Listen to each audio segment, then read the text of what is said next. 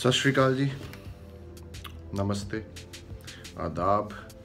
Good morning good evening hoodie ਵਾਲਾ ਮੁੰਡਾ ਜੀ, ਆ ਗਏ ਵਾਪਸ। ਬਹੁਤ ਹੀ ਜ਼ਿਆਦਾ ਸਪੋਰਟ ਕੀਤੀ ਹੈ ਜੀ ਤੁਸੀਂ।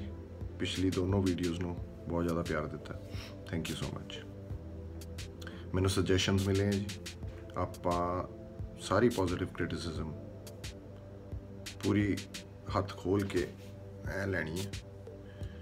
ਤੇ ਮੈਂ ਕੋਸ਼ਿਸ਼ ਕਰਾਂਗਾ ਇਸ ਵੀਡੀਓ 'ਚ ਤੁਹਾਨੂੰ ਹੋਰ ਵੀ ਜ਼ਿਆਦਾ ਸੈਟੀਸਫਾਈ ਕਰ ਸਕਾਂ ਤੇ ਜੀ ਆਪਾਂ ਸ਼ੁਰੂ ਕਰਦੇ ਹਾਂ। ਜਾਟ ਰਿਜ਼ਰਵੇਸ਼ਨ ਹਰਿਆਣੇ ਵਾਲਾ ਮੁੱਦਾ ਜੀ, ਇਸ ਵਾਰ ਆਪਣਾ। ਬਹੁਤ ਹੀ ਜ਼ਿਆਦਾ ਰੌਲਾ ਪਿਆ। ਬਹੁਤ ਬਹੁਤ ਜ਼ਿਆਦਾ ਨੁਕਸਾਨ ਹੋਇਆ ਸਟੇਟ ਦਾ। ਲੇਟੈਸਟ ਰਿਪੋਰਟਸ ਹੈ ਜੀ 25 ਸਿਵਿਲੀਅਨਸ 25 ਬੰਦੇ ਮਰ ਗਏ। 20 ਤੋਂ 30 ਹਜ਼ਾਰ ਕਰੋੜ। ਦਾ ਮਾਲੀ ਨੁਕਸਾਨ ਹੋਇਆ। ਹਰਿਆਣੇ ਨੂੰ। ਰਿਜ਼ਰਵੇਸ਼ਨ ਦੋ ਪਹਿਲੂ ਹੈ ਜੀ ਇਸ ਡਿਬੇਟ ਦੇ। ਪਹਿਲਾ ਪਹਿਲੂ ਹੈ ਜੀ ਕਿ ਰਿਜ਼ਰਵੇਸ਼ਨ ਕਿਨੂੰ ਚਾਹੀਦੀ ਹੈ ਕਿਨੂੰ ਦਿੱਤੀ ਹੋਈ ਹੈ, ਕਿਹੜੇ ਹੋਰ ਮੰਗ ਰਹੇ ਹੈ, ਕਿਉਂ ਮੰਗ ਰਹੇ ਹੈ, ਜਾਇਜ਼ ਹੈ ਡਿਮਾਂਡ ਕਿ ਨਹੀਂ।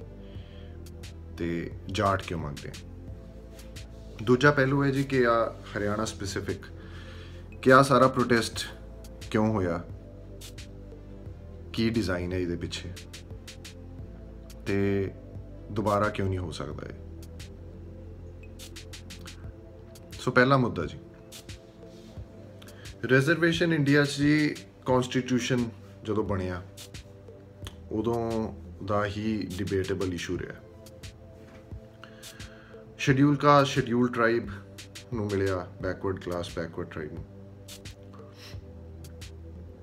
ਤੇ ਮੰਡਲ ਕਮਿਸ਼ਨ ਬਿਠਾਈ ਗਈ 1979 1980 ਦੇ ਲਾਗੇ ਫਿਰ ਲਾਗੂ ਕੀਤੀ ਗਈ 90 ਦੇ ਲਾਗੇ 1990 ਵੇਲੇ ਤੇ ਉਦੋਂ ਵੀ ਬਹੁਤ ਤਗੜੇ ਪ੍ਰੋਟੈਸਟ ਹੋਏ ਸੀ ਉਹ ਪ੍ਰੋਟੈਸਟ ਤਾਂ ਜੀ ਬਹੁਤ ਹੀ ਵੱਡੇ ਸੀ ਤੇ ਕਿਉਂਕਿ ਰਿਜ਼ਰਵੇਸ਼ਨ ਦਾ ਜੰਪ ਬਹੁਤ ਤਗੜਾ ਸੀ। ਸ਼ਡਿਊਲ ਕਾਸਟ ਸ਼ਡਿਊਲ ਟ੍ਰਾਈਬ ਤੋਂ 22% ਤੋਂ ਸਿੱਧਾ 49.5% ਹੋ ਜਾਣਾ। ਬਹੁਤ ਵੱਡੀ ਗੱਲ। ਹੈ ਸੋ ਕਹਿਣ ਦਾ ਮਤਲਬ ਹੈ ਕਿ 100 ਸੀਟਾਂ ਜੀ ਐਜੂਕੇਸ਼ਨਲ ਇੰਸਟੀਚਿਊਟ ਚ ਤੇ 50 ਸੀਟਾਂ ਆਲਰੇਡੀ ਰਿਜ਼ਰਵਡ ਹੈ ਕੁਝ ਪਾਰਟਿਕੂਲਰ ਕਾਸਟ ਕਲਾਸ ਲਈ, ਬਾਕੀ 50% ਓਪਨ ਹੈ। ਹੁਣ ਜੀ ਇਹ ਰਿਜ਼ਰਵੇਸ਼ਨ ਸਿਰਫ ਇੰਡੀਆ 'ਚ ਨਹੀਂ ਹੈ ਕਾਫੀ ਦੇਸ਼ਾਂ 'ਚ। ਤੇ ਇੰਡੀਆ 'ਚ ਇਹ ਪ੍ਰੋਬਲਮ ਵੱਡੀ ਹੈ। ਤੇ ਉਹਦਾ ਰੀਜ਼ਨ ਹੈ ਪੋਪੂਲੇਸ਼ਨ ਬਾਕੀ ਦੇਸ਼ਾਂ 'ਚ ਇਹ ਇਸ਼ੂ ਇੰਨਾ ਡਿਸਕਸ ਵੀ ਨਹੀਂ ਹੁੰਦਾ ਕਿਉਂਕਿ ਲੈਟਸ ਸੇ ਐਜੂਕੇਸ਼ਨਲ ਇੰਸਟੀਚਿਊਟ 'ਚ ਕੁਝ ਸੀਟਸ ਹੈ।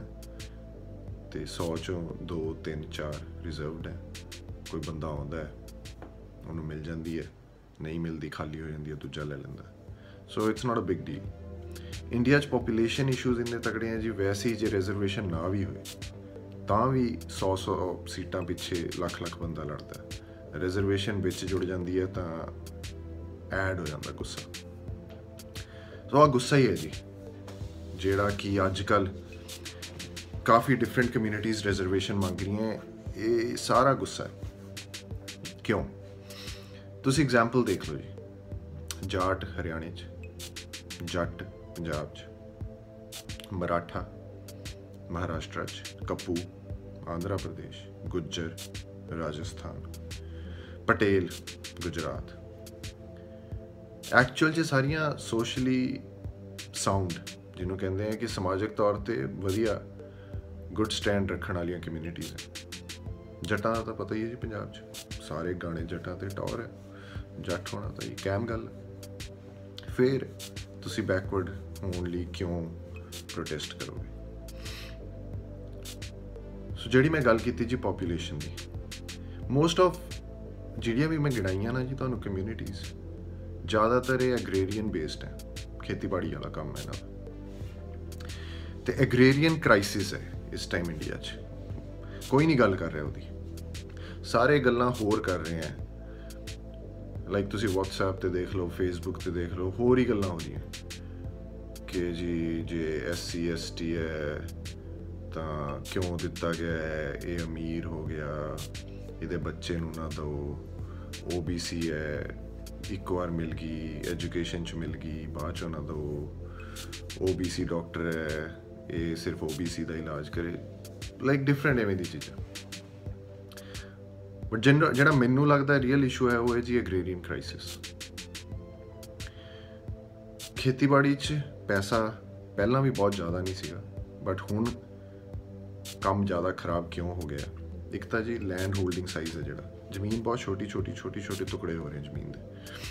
ਮੁੰਡਿਆਂ 'ਚ ਵੰਡੀ ਗਈ, ਫਿਰ ਅੱਗੇ ਵੰਡੀ ਗਈ। ਤਾਂ ਹੈ ਨਹੀਂ। ਸਸਟੇਨੇਬਲ ਨਹੀਂ ਹੈ ਮਾਡਲ ਮੀਂਹ ਨਾ ਪਿਆ ਟਿਊਬਵੈਲ ਚੋਂ ਪਾਣੀ ਨਹੀਂ ਕੱਢ ਸਕੇ ਲਾਈਟ ਨਹੀਂ ਆਈ ਫਰਟੀਲਾਈਜ਼ਰ ਮਹਿੰਗਾ ਹੋ ਗਿਆ। ਬਹੁਤ ਬਹੁਤ ਜ਼ਿਆਦਾ ਇਸ਼ੂਜ਼ ਹੈ ਤੇ ਮੈਂ ਡੇਟਾ ਚੈੱਕ ਕਰ ਰਿਹਾ ਸੀ। ਪਿਛਲੇ ਕੁਝ ਸਾਲਾਂ 'ਚ 3.5 ਜਾਂ 3% ਦੀ ਇਨਕਮ ਗਰੋਥ ਹੈ। ਐਗਰੀਰੀਅਨ ਗਰੋਥ ਤੇ ਇਨਫਲੇਸ਼ਨ ਆਪਣੀ 5-6% ਸੋ ਤੁਸੀਂ ਦੇਖੋ ਕਿ ਤੁਹਾਡੀ ਇਨਕਮ ਹੌਲੀ ਵੱਧ ਰਹੀ ਹੈ। ਚੀਜ਼ਾਂ ਮਹਿੰਗੀਆਂ, ਜ਼ਿਆਦਾ ਛੇਤੀ ਹੋ ਰਹੀਆਂ। ਤੁਸੀਂ ਕਹਿੰਦੇ ਹੋ ਕਿ ਠੀਕ ਹੈ ਜੀ, ਮੈਂ ਖੇਤੀ ਨਹੀਂ ਕਰ ਪਾਉਂਗਾ ਮੈਂ ਸਿਟੀ ਜਾਣਾ, ਮੈਂ ਸ਼ਹਿਰ ਵੱਲ ਨੂੰ ਜਾਣਾ। ਤੁਸੀਂ ਸ਼ਹਿਰ ਜਾਂਦੇ ਹੋ। ਦੋ ਤਰ੍ਹਾਂ ਦੀਆਂ ਜੌਬਸ ਹੈ ਪ੍ਰਾਈਵੇਟ ਪਬਲਿਕ ਪ੍ਰਾਈਵੇਟ 'ਚ ਤੁਸੀਂ ਜਾਂਦੇ ਹੋ, ਜਾਂ ਤਾਂ ਤੁਹਾਨੂੰ ਪੈਸੇ ਬਹੁਤ ਘੱਟ ਮਿਲਦੇ ਆ। 275 300 ਦਿਹਾੜੀ। ਜੇ ਤੁਸੀਂ ਪੜ੍ਹਨਾ ਚਾਹੁੰਦੇ ਹੋ, ਵਧੀਆ ਸੌਫਟਵੇਅਰ ਕੰਪਨੀ 'ਚ ਕੰਮ ਕਰਨਾ ਚਾਹੁੰਦੇ ਹੋ, ਤਾਂ ਤੁਸੀਂ ਕੰਪੀਟ ਨਹੀਂ ਕਰ ਪਾਉਂਦੇ ਕਿਉਂਕਿ ਤੁਸੀਂ ਪਿੰਡ, ਪਿੰਡੋਂ ਆਏ ਹੋ। ਜੌਬਸ ਥੋੜੀਆਂ ਸਿਟੀਜ਼ ਜਿਹੜੀ ਬੱਚੇ ਪੜ੍ਹ ਰਹੇ ਹਨ ਉਹਨਾਂ ਦੀ ਇੰਗਲਿਸ਼ ਵੀ ਬੈਟਰ ਹੈ ਤੇ ਉਹਨਾਂ ਦੀ ਬਾਅਦ ਚੋਂ ਐਜੂਕੇਸ਼ਨ ਬੈਟਰ ਸਕੂਲਸ ਹੋਈ ਹੈ ਬੈਟਰ ਯੂਨੀਵਰਸਿਟੀਜ਼ ਹੋਈ ਹੈ ਸੋ ਉਹ ਲੈ ਜਾਂਦੇ ਆ ਜੌਬਸ ਤੁਹਾਨੂੰ ਨਹੀਂ ਮਿਲਦੀ। ਤੁਸੀਂ ਫਿਰ ਪ੍ਰਾਈਵੇਟ ਕਰਦੇ ਹੋ 300 ਤੇ। ਤੁਸੀਂ ਦੇਖਦੇ ਹੋ ਜਿਹੜੀ ਗਵਰਨਮੈਂਟ ਵਾਲੀ ਹੈ 7th ਪੇ ਕਮਿਸ਼ਨ ਤੋਂ ਬਾਅਦ 18000 ਲੈ ਰਿਹਾ ਹੈ, ਸਭ ਤੋਂ ਛੋਟਾ ਪੀਐਨਵੀ ਉਹ ਬਣ ਜਾਂਦੀ ਹੈ ਜੀ 900 ਰੁਪਏ ਦਿਨ ਦੇ। ਫਿਰ ਤੁਹਾਨੂੰ ਗੁੱਸਾ ਚੜਦਾ ਤੁਸੀਂ ਕਹਿੰਦੇ ਹੋ, ਇਹ ਕਿਉਂ ਹੋ ਰਿਹਾ? ਐਸਸੀ ਐਸਟੀ ਲਈ ਰਿਜ਼ਰਵਡ ਹੋ ਗਈ, ਉਹ ਲੈ ਗਏ। ਸਕੂਲਾਂ 'ਚ, ਵਧੀਆ ਸਕੂਲਾਂ 'ਚ ਪੜ੍ਹੇ ਹੋਏ ਬੱਚੇ, ਵਧੀਆ ਕਾਲਜਾਂ 'ਚ ਪੜ੍ਹੇ ਹੋਏ ਸੌਫਟਵੇਅਰ ਬਣ ਗਏ, ਮੈਂ ਰਹਿ ਗਿਆ। ਸੋ ਮੈਂ ਕੀ ਕਰਾਂ? ਮੈਂ ਪ੍ਰੋਟੈਸਟ ਕਰਦਾ, ਮੈਂ ਜੁਆਇਨ ਕਰਦਾ ਜਿਹੜਾ ਪ੍ਰੋਟੈਸਟ ਹੈ। ਸੋ ਫਿਰ ਤੁਸੀਂ ਚਾਹੇ ਜਾਟ ਹੋ, ਚਾਹੇ ਜੱਟ ਹੋ ਚਾਹੇ ਗੁੱਜਰ ਹੋ, ਚਾਹੇ ਪਟੇਲ ਹੋ, ਜਿਹੜੇ ਵੀ ਹੋ ਤੁਸੀਂ ਤੁਸੀਂ ਪ੍ਰੋਟੈਸਟ ਜੁਆਇਨ ਕਰ ਲੈਂਦੇ ਆਈ ਆ ਸਾਰਾ ਕੁਝ ਹੋ ਰਿਹਾ। ਸੋ ਮੇਨ ਇਸ਼ੂ ਹੈ ਜੀ ਐਗਰੀਰੀਅਨ ਕ੍ਰਾਈਸਿਸ ਸੋਲਵ ਕਰਨ ਵਾਲਾ। ਗਵਰਨਮੈਂਟ ਪਾਲਿਸੀਜ਼ ਇਵੇਂ ਬਣਾਈਆਂ ਜਾਣੀਆਂ ਚਾਹੀਦੀਆਂ ਤਾਂ ਕਿ ਸਿਸਟਮੈਟਿਕ ਫੇਲਿਅਰਸ ਨਾ ਹੋਣ। ਤੇ ਮੈਨੂੰ ਐ ਲੱਗਦਾ ਕਿ ਇਹ ਇੱਕ ਸਿਸਟਮੈਟਿਕ ਫੇਲਿਅਰ 87 88 ਕਰੋੜ ਸੀ ਜਦੋਂ ਇੰਡੀਆ ਦੀ ਪੋਪੂਲੇਸ਼ਨ ਉਦੋਂ 2 2 ਕਰੋੜ ਸੀਗੀਆਂ ਗਵਰਨਮੈਂਟ ਜੌਬਸ 10 15 ਸਾਲ ਪਹਿਲਾਂ। ਅੱਜ 120 130 ਕਰੋੜ ਹੈ ਇੰਡੀਆ ਦੀ ਪੋਪੂਲੇਸ਼ਨ ਗਵਰਨਮੈਂਟ ਜੌਬਸ ਘਟ ਕੇ ਪੌਣੇ 2 ਕਰੋੜ ਹੋ ਗਈਆਂ। ਸੋ ਵਧੀਆ, ਤੁਸੀਂ ਕਹਿ ਰਹੇ ਹੋ ਕਿ ਠੀਕ ਹੈ ਜੀ ਗਵਰਨਮੈਂਟ ਜੌਬਸ ਚਾਹੀਦੀਆਂ ਨਹੀਂ ਸ਼ਾਇਦ ਆਪਾਂ ਨੂੰ ਪ੍ਰਾਈਵੇਟ ਸੈਕਟਰ ਚਾਹੀਦਾ ਪ੍ਰਾਈਵੇਟ ਸੈਕਟਰ ਪਹਿਲੀ ਗੱਲ ਅਨਆਰਗੇਨਾਈਜ਼ਡ ਹੈ ਬਹੁਤ ਜ਼ਿਆਦਾ। ਦੂਜੀ ਗੱਲ ਜਿਹੜੀ ਮੈਂ ਚੀਜ਼ ਕਹੀ, ਜਿਹੜਾ ਪ੍ਰਾਈਵੇਟ ਸੈਕਟਰ ਮੈਟਰੋਸ 'ਚ ગુડગાંવ છે, હૈદરાબાદ છે નોઈડા છે ઊંચીਆਂ ઊંચੀਆਂ ਬਿਲਡਿੰਗਸ 'ਚ ਗਰੋ ਕਰ ਰਿਹਾ ਹੈ ਉਹ ਪ੍ਰਾਈਵੇਟ ਸੈਕਟਰ ਇੰਡੀਆ ਦੀ ਰੂਰਲ ਪੋਪੂਲੇਸ਼ਨ ਨੂੰ ਨਹੀਂ ਹੈਲਪ ਕਰ ਰਿਹਾ ਤੇ ਇਹ ਸਾਰੇ ਜਿਹੜੇ ਪ੍ਰੋਟੈਸਟ ਹੈ ਇੰਡੀਆ ਦੀ ਰੂਰਲ ਪੋਪੂਲੇਸ਼ਨ ਵੱਲੋਂ ਹੈ ਪ੍ਰੋਟੈਸਟ ਇਹਨੂੰ ਉਵੇਂ ਦੇਖਿਆ ਜਾਣਾ ਚਾਹੀਦਾ ਜਿੰਨੀ ਛੇਤੀ ਦਾ ਸੋਲੂਸ਼ਨ ਨਿਕਲੂਗਾ ਉਨਾ ਹੀ ਜ਼ਿਆਦਾ ਵਧੀਆ ਹੋਊਗਾ ਇੰਡੀਆ ਲਈ ਭਾਰਤ ਇਸ ਟਾਈਮ ਬਹੁਤ ਹੀ ਸੀਰੀਅਸ ਐਗਰੀਰੀਅਨ ਕ੍ਰਾਈਸਿਸ ਨੂੰ ਡੀਲ ਕਰ ਰਿਹਾ। ਓਕੇ ਜੀ, ਹੁਣ ਦੂਜਾ ਪਹਿਲੂ। ਦੂਜਾ ਪਹਿਲੂ ਸੀਗਾ ਕਿ ਆ ਜਿਹੜੀ ਰੀਸੈਂਟ ਪ੍ਰੋਟੈਸਟ ਹੈ, ਇਹਨੂੰ ਕਿਵੇਂ ਟੈਕਲ ਕੀਤਾ ਗਿਆ? ਇਹ ਪ੍ਰੋਟੈਸਟ ਜੀ ਹੈਗਾ ਤਾਂ ਜਾਟ ਰਿਜ਼ਰਵੇਸ਼ਨ ਪ੍ਰੋਟੈਸਟ ਬਟ ਜੇ ਤੁਸੀਂ ਹਰਿਆਣਾ ਪੋਲਿਟਿਕਸ ਨੂੰ ਥੋੜਾ ਜਿਹਾ ਸਮਝਦੇ ਹੋ, ਤਾਂ ਤੁਹਾਨੂੰ ਵੀ ਹੁਣ ਸਮਝ ਆ ਚੁੱਕਿਆ ਹੋਊਗਾ ਕਿ ਐਕਚੁਅਲ ਪ੍ਰੋਟੈਸਟ ਹੈ। Jat supremacy versus non Jat supremacy in Haryana Haryana 'ਚ ਜੀ ਨਾਰਮਲੀ ਜਾਟ ਸੀਐਮ ਹੀ ਰਹੇ ਹੈ। ਪਿਛਲੇ ਕਈ, ਮੈਨੂੰ ਲੱਗਦਾ 10 ਚੋਂ 7 ਵਾਰ ਸ਼ਾਇਦ। ਇਸ ਵਾਰ ਬੀਜੇਪੀ ਗਵਰਨਮੈਂਟ ਆਈ, ਉਹਨਾਂ ਨੇ ਪੰਜਾਬੀ ਸੀਐਮ ਬਣਾਤਾ ਖੱਟਰ। ਆਰਐਸਐਸ ਦਾ ਬੰਦਾ। ਤੇ ਕੋਈ ਅਪੀਲ ਨਹੀਂ ਹੈ ਸੀਗੀ ਉਹਦੀ ਬੰਦੇ ਦੀ ਹਰਿਆਣੇ 'ਚ। ਤੇ ਬਣਾਤਾ ਤੇ ਕਈ ਐਮਪੀ ਕਈ ਐਮਐਲਏ ਇਸ ਟਾਈਮ ਨੌਨ ਜਾਟ ਜਿਹੜੇ ਹੈਗੇ ਬੀਜੇਪੀ ਦੇ, ਉਹ ਲੱਗੇ ਹੋਏ ਆ ਜੀ। ਬੇਸਿਕਲੀ ਨੌਨ ਜਾਟ ਵੋਟ ਹੈ ਜਿਹੜੀ ਹਰਿਆਣੇ ਦੀ, ਉਹਨੂੰ ਆਪਣੇ ਵੱਲ ਕਰਨ ਲਈ, ਕਿਉਂਕਿ ਅਗਲੀਆਂ ਵੀ ਇਲੈਕਸ਼ਨਸ ਆਉਣੀਆਂ ਹੀ ਆ। ਤਾਂ ਉਹ ਕਹਿ ਰਹੇ ਆ ਕਿ ਇਹਨਾਂ ਨੂੰ ਆਪਣਾ ਪਰਮਨੈਂਟ ਵੋਟ ਬੈਂਕ ਬਣਾ ਲਈਏ। ਹੁਣ ਇਹ ਜਿਹੜੇ ਜਾਟ ਐਮਐਲਏ ਐਮਪੀ ਹੈ ਬੀਜੇਪੀ ਦੇ, ਉਹ ਐਕਚੁਅਲ ਚ ਉਹਨਾਂ ਨੂੰ ਅਪੋਜ਼ ਕਰ ਰਹੇ ਹੈ ਇਸ time so it's a tussle between the BJP party itself in Haryana ਤੁਸੀਂ ਜੀ ਰੀਸੈਂਟਲੀ ਜੇ ਤੁਸੀਂ ਹਰਿਆਣੇ ਰਹਿੰਦੇ ਹੋ ਤੇ ਤੁਹਾਨੂੰ ਹਰਿਆਣੇ ਦੇ ਬੰਦੇ WhatsApp ਮੈਸੇजेस ਕਰਦੇ ਆ ਤਾਂ ਤੁਸੀਂ ਦੇਖਿਆ ਹੋਊਗਾ ਕਿ ਕਾਫੀ ਡੈਰੋਗੇਟਰੀ ਰਿਮਾਰਕਸ ਚੱਲ ਰਹੀ ਸੀ ਜਾਟਾਂ ਬਾਰੇ। ਤਾਂ ਜਿਹੜੇ ਸੈਣੀ ਸਾਹਿਬ ਹੈ ਇੱਕ ਐਮਪੀ ਕੁਰੂਕਸ਼ੇਤਰਾਂ ਤੋਂ ਬੀਜੇਪੀ ਦੇ। ਸੈਣੀ ਸਾਹਿਬ ਨੇ ਵੀ ਕਾਫੀ ਕਮੈਂਟਸ ਕੀਤੇ ਆ ਤੇ ਐਵੇਂ ਦੀ ਗੱਲ ਆਈ ਸੀ ਕਿ ਉਹਨਾਂ ਨੇ ਇੱਥੇ ਤੱਕ ਕਿਹਾ ਸੀਗਾ ਕਿ ਜਾਟ, ਸੂਅਰ ਕੇ ਬੱਚੇ ਹਨ ਸੋ ਆ ਸਾਰਾ ਕੁਝ ਚੱਲ ਰਿਹਾ ਸੀਗਾ ਉੱਥੇ।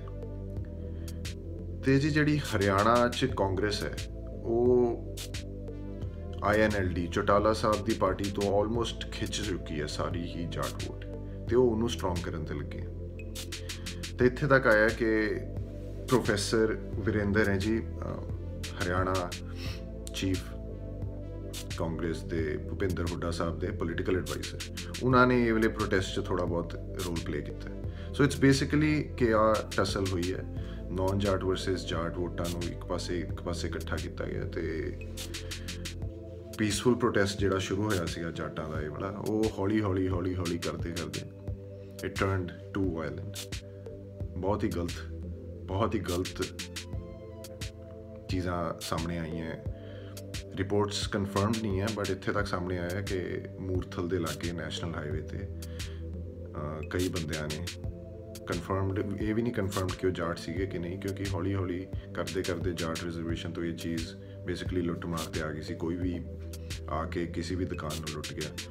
ਤਾਂ ਮੈਂ ਜੋ ਗੱਲ ਦੱਸ ਰਿਹਾ ਸੀ, ਮੂਰਥਲ ਲੈ ਆਈ ਹੈ ਕਿ ਜੀ ਅਰਾਊਂਡ 10 ਟੂ 15 ਲੇਡੀਜ਼ ਨਾਲ ਮੇਬੀ ਰੇਪ ਦੀ ਹਰਕਤ ਵੀ ਹੋਈ ਹੋਏ ਤੇ ਹਰਿਆਣਾ ਪੁਲਿਸ ਲੱਗੀ ਹੋਈ ਹੈ ਪਤਾ ਕਰਾਉਣ 'ਚ।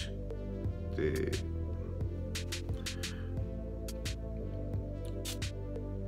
ਐਨੀਵੇਸ ਬਹੁਤ ਹੀ ਬਹੁਤ ਹੀ ਸ਼ਰਮਨਾਕ ਗੱਲ ਹੈ ਜੀ ਕਿ ਰਿਜ਼ਰਵੇਸ਼ਨ ਪਿੱਛੇ ਪਹਿਲੀ ਗੱਲ ਤੁਸੀਂ ਇਵੇਂ ਦੇ ਪ੍ਰੋਟੈਸਟ ਕਰ ਰਹੇ ਹੋ। ਦੂਜੀ ਗੱਲ, ਜਿਹੜੇ ਲੋਕੀ ਇਹ ਪ੍ਰੋਟੈਸਟ ਦੀ ਆੜ 'ਚ ਐਵੇਂ ਦੇ ਕੰਮ ਕਰ ਰਹੇ ਹਨ ਤੇ ਇਟਸ ਸ਼ੇਮਫੁਲ ਤੇ ਦੁੱਖ ਵੀ ਹੁੰਦਾ ਗੁੱਸਾ ਵੀ ਆਉਂਦਾ ਆਖਰੀ ਜੀ ਕਹਿਣਾ ਸੀਗਾ ਕਿ ਇੱਕ ਹੋਰ ਬਹੁਤ ਹੀ ਸ਼ਰਮਨਾਕ ਗੱਲ ਜਿਹੜੀ ਮੈਂ ਦੇਖੀ ਇਹ ਵਾਲੀ ਇਹ ਵਾਲੇ ਪ੍ਰੋਟੈਸਟਸ ਵੇਲੇ ਉਹ ਸੀਗੀ ਕਿ ਜੀ ਸਾਰਾ ਹਾਈਵੇ ਬੰਦ ਹੋ ਗਿਆ ਸੀ ਪ੍ਰੋਟੈਸਟਰਸ ਨੇ ਜਾਮ ਕਰਤਾ ਸੀ ਸੋ ਕੋਈ ਵੀ ਬੰਦਾ ਪੰਜਾਬ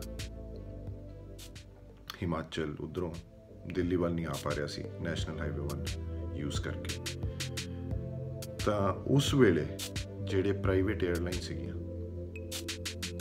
ਜਿਹੜੀ ਟਿਕਟ ਕੀ 5-6000 ਰੁਪਏ ਚ ਮਿਲਦੀ ਹੈ ਚੰਡੀਗੜ੍ਹ ਤੋਂ ਦਿੱਲੀ ਦਿੱਲੀ ਤੋਂ ਚੰਡੀਗੜ੍ਹ, ਉਹਨਾਂ ਨੇ ਚੱਕ ਚੱਕ ਕੇ 60 60 70 70 ਹਜ਼ਾਰ ਦੀਆਂ ਵੇਚੀਆਂ। ਸੋ ਇਟਸ ਬੇਸਿਕਲੀ ਕਿ ਉਹਨਾਂ ਨੇ ਐਕਸਪਲੋਇਟ ਕੀਤਾ। ਪ੍ਰਾਈਵੇਟ 에ਅਰਲਾਈਨਸ ਨੇ ਲੋਕਾਂ ਦੇ ਮਜਬੂਰੀ ਦਾ ਫਾਇਦਾ ਚੱਕਿਆ। ਗਵਰਨਮੈਂਟ ਨੂੰ ਚਾਹੀਦਾ ਸੀ ਜੀ ਕਿ ਇਹਨਾਂ ਦੇ ਲਾਇਸੈਂਸ ਕੈਨਸਲ ਕੀਤੇ ਜਾਣ। ਗਵਰਨਮੈਂਟ ਨੂੰ ਚਾਹੀਦਾ ਸੀ ਐਕਸਟਰਾ ਪਲੇਨਸ ਲਾਏ ਜਾਣ। 에ਅਰ ਫੋਰਸ ਦੇ ਇੰਨੇ ਪਲੇਨਸ ਪਏ ਹੁੰਦੇ ਆ ਜੀ। ਇਹੀ ਕੰਮਾਂ ਲਈ ਹੁੰਦੇ ਆ ਐਮਰਜੈਂਸੀ ਸਿਚੁਏਸ਼ਨਸ ਲਈ ਹੁੰਦੇ ਆ। 에ਅਰ ਇੰਡੀਆ ਦੇ ਐਕਸਟਰਾ ਪਲੇਨਸ ਲਾਏ ਜਾਣ। ਰੈਗੂਲੇਟ ਕੀਤਾ ਜਾਏ। ਜੇ 6000 ਨਹੀਂ ਤਾਂ ਚਲੋ 8 10000 ਤੱਕ ਰੈਗੂਲੇਟ ਕੀਤਾ ਜਾਏ ਕਿ ਇਸ ਤੋਂ ਵੱਧ ਤੁਸੀਂ ਨਹੀਂ ਚਾਰਜ ਕਰ ਸਕਦੇ। ਬਟ ਨਹੀਂ ਜੀ। ਗਵਰਨਮੈਂਟ ਆਪਣੀ ਮੇਕ ਇਨ ਇੰਡੀਆ ਕਰਦੀ ਕਰਦੀ ਮੈਨੂੰ ਲੱਗਦਾ ਹੈ ਹੋਰੀ ਹੋਰੀ ਪਾਸੇ ਸੋਚਣ ਲੱਗੀ ਹੈ। ਗਵਰਨਮੈਂਟ ਅੱਜਕੱਲ ਬਿਜ਼ੀ ਹੋਰ ਕੰਮਾਂ ਵੱਲ ਵੀ ਬਹੁਤ ਜ਼ਿਆਦਾ ਹੈ। ਉਹਨਾਂ ਨੂੰ ਇਹ ਹੈ ਕਿ ਜਿਹੜੇ ਦੋ ਚਾਰ ਮੁੰਡੇ ਭਾਸ਼ਣ ਦਿੰਦੇ ਸੀ, ਉਹਨਾਂ ਨੂੰ ਅਸੀਂ ਫੜ ਕੇ ਟੈਰਰਿਸਟ ਡਿਕਲੇਅਰ ਕਰ ਦਈਏ। ਬਾਕੀ ਇੰਡੀਆ ਤਾਂ ਹਜੇ ਵੇਟ ਕਰੇਗਾ ਜੀ। ਬਾਕੀ ਇੰਡੀਆ ਦਾ ਕੀ ਹੈ? ਜ਼ਰੂਰੀ ਤਾਂ ਉਧਰ ਹੈ ਟੈਰਰਿਸਟ ਡਿਕਲੇਅਰ ਕਰਨਾ। ਪਾਰਲੀਮੈਂਟ 'ਚ ਜਾ ਕੇ ਅਸੀਂ ਇਮੋਸ਼ਨਲ ਸਪੀਚਸ ਦੇ ਦਈਏ, ਕਿਉਂਕਿ ਸਾਸ ਵੀ ਕਭੀ ਬਹੂ ਥੀ ਬੰਦ ਹੋਏ ਨੂੰ ਕਾਫੀ ਟਾਈਮ ਹੋ ਗਿਆ ਥੋੜੇ ਉਹਦੇ ਟ੍ਰੇਲਰ ਦੁਬਾਰਾ ਦਿਖਾ ਦਈਏ। ਗਵਰਨਮੈਂਟ ਥੋੜੀ ਜ਼ਿਆਦਾ ਬਿਜ਼ੀ ਉਧਰ ਹੈ ਜੀ। ਬਟ ਚਲੋ ਜੇ ਐਵੀਏਸ਼ਨ ਮਿਨਿਸਟਰ ਜੀ ਥੋੜੇ ਵਿਹਲੇ ਸੀਗੇ, ਤਾਂ ਉਹਨਾਂ ਨੂੰ ਇਸ ਚੀਜ਼ ਦਾ ਧਿਆਨ ਰੱਖਣਾ ਚਾਹੀਦਾ ਸੀ। ਪ੍ਰਾਈਵੇਟ ਜਿਹੜੀ 에ਅਰਲਾਈਨਸ ਹੈ ਜੀ, ਉਹਨਾਂ ਦਾ ਤਾਂ ਬਿਜ਼ਨਸ ਮਾਡਲ ਹੈ। ਉਹਨਾਂ ਦੇ ਤਾਂ ਜਿਹੜੇ ਐਮਬੀਏ ਲੱਗੇ ਹੋਣੇ ਉੱਥੇ, ਉਹਨਾਂ ਨੇ ਤਾਂ ਕਿਹਾ ਹੋਣਾ ਸਰ ਵੀ ਗੋਟ ਅ ਚਾਂਸ ਲੂਟ ਲੋ ਸੋ ਜੀ, ਹਾਂ ਆ ਆ ਸਾਰਾ ਕੁਝ ਹੋਇਆ।